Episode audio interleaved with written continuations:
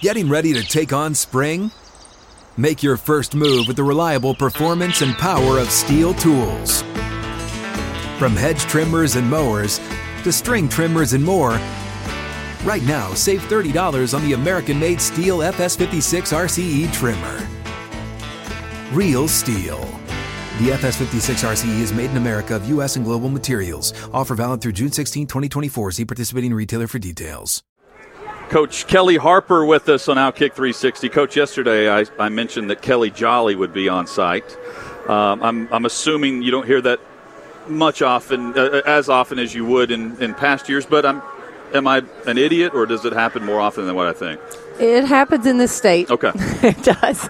I'm It still an idiot. You're also it's- from it's okay. I am. I'm So from Warren that's County, close White enough County. to Sparta. Yeah, that's We're, right. we're probably kin, kinfolk then. We may, we may be. yeah. Yeah, yeah. we may be. I mean, one of my heroes growing up was Brent Jolly. So Oh, shout well, out Brent. Yeah, there, you go, Brent. We got Brent the shout wins out again. That's right. Coach, this year was um, it, it was something uh, to behold. You know, you guys really start to take off. Then you have the unfortunate injury late in the year. What was it like just from you can look at a season, I'm sure, and segment it off in different stages. What was that season like when you look back in the different phases of the season and what happened and how it ended? That's exactly what this what this season felt like for us. It was phases, you know, and I think um, to to start it started our first first game of the year. We lose our leading scorer for you know, twelve or so games. I mean, it was it was pretty tough to try to come back from that, and so to go eighteen and one to start the season. That was our first segment. That was was pretty good. good. Good segment. You know, it was a great segment. Where you want to be? you know, I think for us, um, we we made it all the way up to a number four uh, ranking, um, and we it was a lot.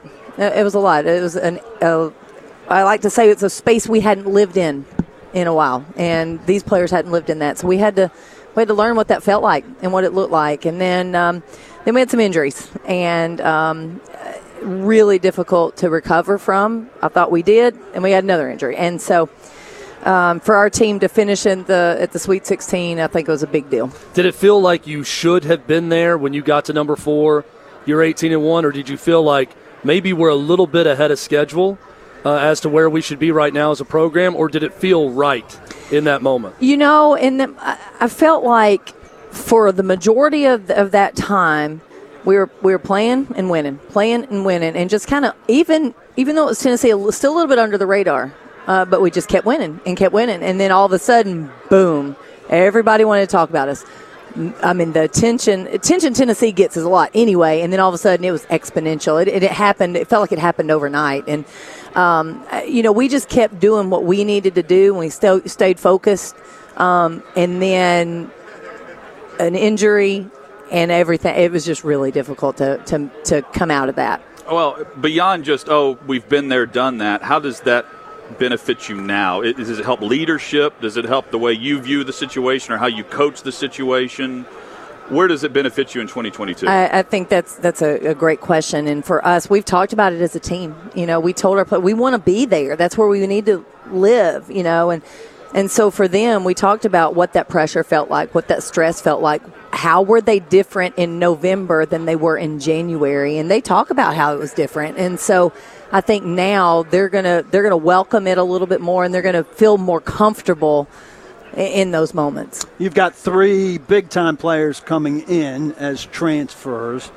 Uh, what's the transfer portal life like for you? I've obviously had great success in it. Well, it's been good to us this year. I think, you know, it's gonna uh, it's gonna have ebbs and flows every year. You're gonna have to see teams do well, and you're gonna see teams uh, maybe be hurt by the portal. I think it's going to be both. And you know, for us, it's been really positive this year. This is the first year out of COVID that we've had uh, the transfer portal. So April was, oh man, it was fast. Recruiting is fluid the transfer portal recruiting is like riding the rapids. I mean, it's just totally different, and it it it changes daily, and that that landscape. So our April just it, you know it was just so quick with with recruiting. One of those three, Jasmine Franklin, you're reunited with from your previous job.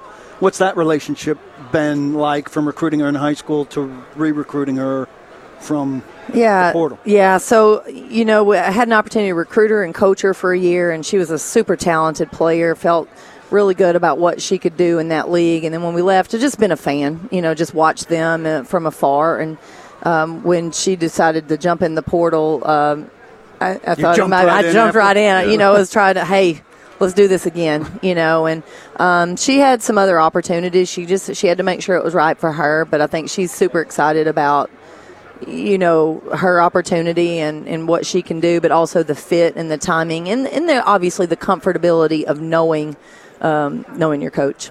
I'm hoping you're not going to tell me it was just like any other game, but you might tell me that when I ask this question. What was it like? Any other game. What was it like? what was it like going to Connecticut and playing against Gino Auriemma, knowing the rivalry, the history of the rivalry, the history between your mentor and coach and Coach Summitt and Gino? What was that like? Just the whole trip, the experience, everything. Yeah, I think it was a little a little better this year. Um, two years ago, we went up there, and it was the first time that Tennessee had played Connecticut in a in a long stretch, and so there was.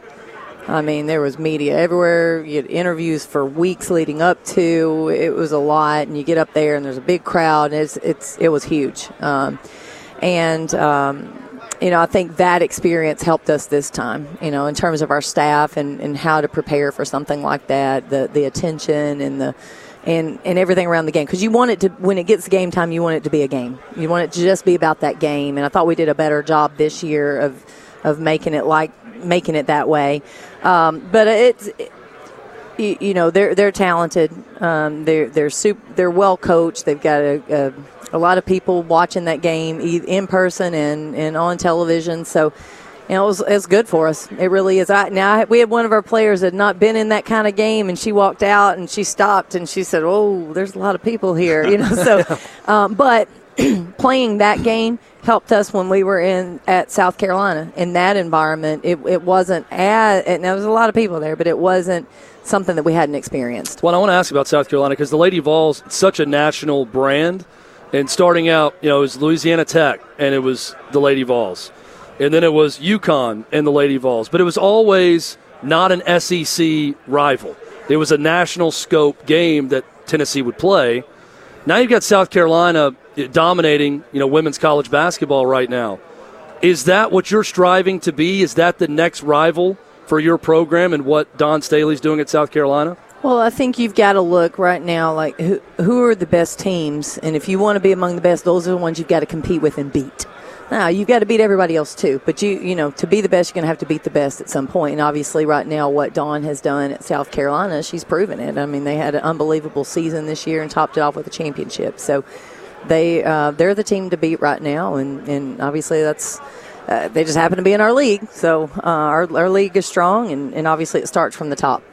I think the, the theme of a halftime speech uh, I saw you deliver during the season was was about effort not being what you uh, had hoped it would be or what you expected out of a Lady Vols team. You delivered it very pointedly. Uh, you were hot.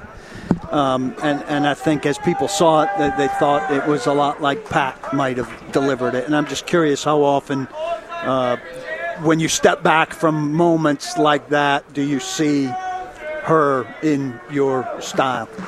Yeah, I think you can't you can't be around Pat for a, even a small period of time and not take something. And you know, for somebody to see her for uh, and play under her for four years and know that's what you want to do, you have to take some things from her. Uh, at the end of the day, I, I have to still be myself, and I think our I think our accent and um, our, our sometimes demeanor is, is similar. Uh, I, I think I'm a cupcake compared to her personally. personally, I Do you tell, tell- it- do you you tell tell your your player- players you that? remind them Yes, that? yes. I've got a really good picture in my office, and she is right Yep. here getting it. And I have that in there so they can they can I can show them. Look, I'm I'm actually not that hard on you guys. So, and, and you know that that locker. I know it went viral, but. Uh, Sometimes you do. Sometimes you have to deliver it. Sometimes you have to get after them, and sometimes you're in there hugging them and picking them up, and the cameras just happen to catch that first one. So Yeah, that, the other one doesn't tend to go viral, does it? no, it doesn't. It doesn't. That- Everybody loved that. They, you know, but that, you know, those those happen. I mean, they do. It's not just a one off, but it's not a every every time thing either. top level of athletics is always tough. How how tough is it to to jump back into the upper level of women's college basketball right now? I think it's very difficult. Uh, there's so many good teams. I think the difference when I was a player 20 something years ago, um, you know, it's not that long. It's not that long ago. there's a handful, right? Yeah, You could yeah. count on your hand how many teams could probably go to the Final Four, right? Now there's You there's could a put you or UConn every year with Well, Tennessee and for UConn. sure. You know, in Right. that period, that's going to sure. win it. And now you can, you just can't do that. It's not as predictable because there are so many good teams. So you, you know you can move up and, and, and get to a certain point, but now getting up where you're there every it's really difficult to do. There are a lot of very talented teams that don't get to the final four. What's what's next on the calendar for you? You get some time away or Oh gosh, let's No? see. What's the no? another recruiting Uh, yeah, recruiting. So you, you know, April's been um, been hot with the transfer portal recruiting and, and some high school recruiting, and May will be a little bit downtime because when when your players aren't on campus, you don't tend to bring in as many um, pro- prospects. Um, but but boy, June lights back up again. Uh, we get our players back on campus in June, and um, and, then- then recruiting starts all over again. And we're we're out a little bit. We we've had we'll have a we had a weekend in April, and we'll have another weekend in May where we can go out and watch events as well. We love having you on the show. You always have a seat here uh, anytime we're in Knoxville or here in Nashville or you want to jump on by Zoom, let us know. Well, I appreciate it. Thanks for having me. Appreciate you. Would you like Kellie to announce Harper. your next transfer right now since you're here with us? Stay tuned. All right, perfect. There you go. tuned. Kellie Harper has been our guest here on Outkick 360.